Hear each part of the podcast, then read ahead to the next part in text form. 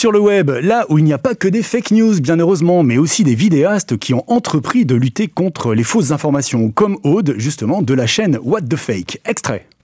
Salut, salut, salut à tous. Qu'est-ce que c'est qu'une fausse information? La vraie face cachée de Maître Guim. Sherazade se noie à cause de son burkini. Trois quarts de la population mondiale vont mourir de chaud. Ah, je peux pas y croire. Faut quand même que je tire ça au clair. T'as pas le droit d'affirmer quelque chose et de te barrer derrière en scred? Exiger la preuve. Parce que le plus simple et le plus logique, ce serait d'aller à la source du fake. Petit coup de fil, bam.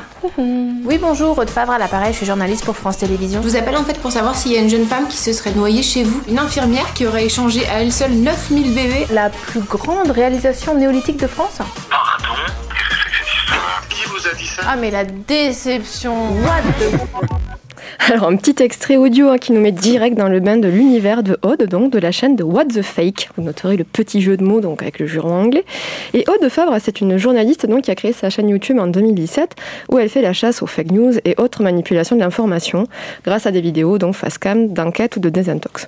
Donc des vidéos rigoureuses sur le fond, hein, mais décalées sur la forme, puisque bourrées d'humour, de peps, tout ce que j'aime, et dont le but est de réconcilier donc le public avec sa profession de journaliste.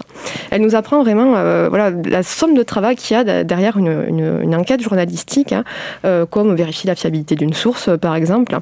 Et elle fournit aussi avec ses vidéos donc, de quoi euh, nourrir euh, vraiment les, clés donc, nécessaires à la formation de l'esprit critique hein, en débunkant des infox et autres théories du complot. Elle nous montre par exemple comment euh, repérer une info douteuse, hein, quels sont les critères qui nous font dire ah, hum, hum, ça, ça nous fait un petit peu douter. Et euh, elle étaye tout cela avec donc des exemples de pratiques douteuses qu'elle a pu euh, observer. Outre ces vidéos, donc vous pouvez d'ailleurs retrouver sur la chaîne euh, France TV slash, son engagement dans cette lutte contre les fake news euh, qui pullulent hein, quand même sur les réseaux sociaux, ça se traduit aussi par une association qu'elle a créée, hein, donc une association d'éducation aux médias, Fake Off. On continue la métaphore continue. filée, euh, voilà, avec des, donc des journalistes, euh, des amis journalistes d'investigation en télévision, dont elle est la présidente de cette association et qui intervient devant des élèves donc de la France entière. Et plus récemment, donc un autre projet qu'elle a lancé donc en juin dernier, un projet de rédaction collaborative pour un média en ligne indépendant, la What the Fake Academy, on continue, pour laquelle elle a lancé un appel aux dons auprès de sa communauté.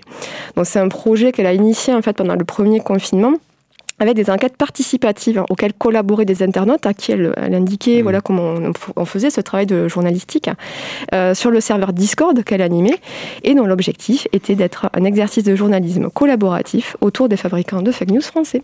Merci Mariette, un projet qu'on va suivre avec attention. Tous les liens sont à retrouver sur la page et le site web du Quai des Savoirs.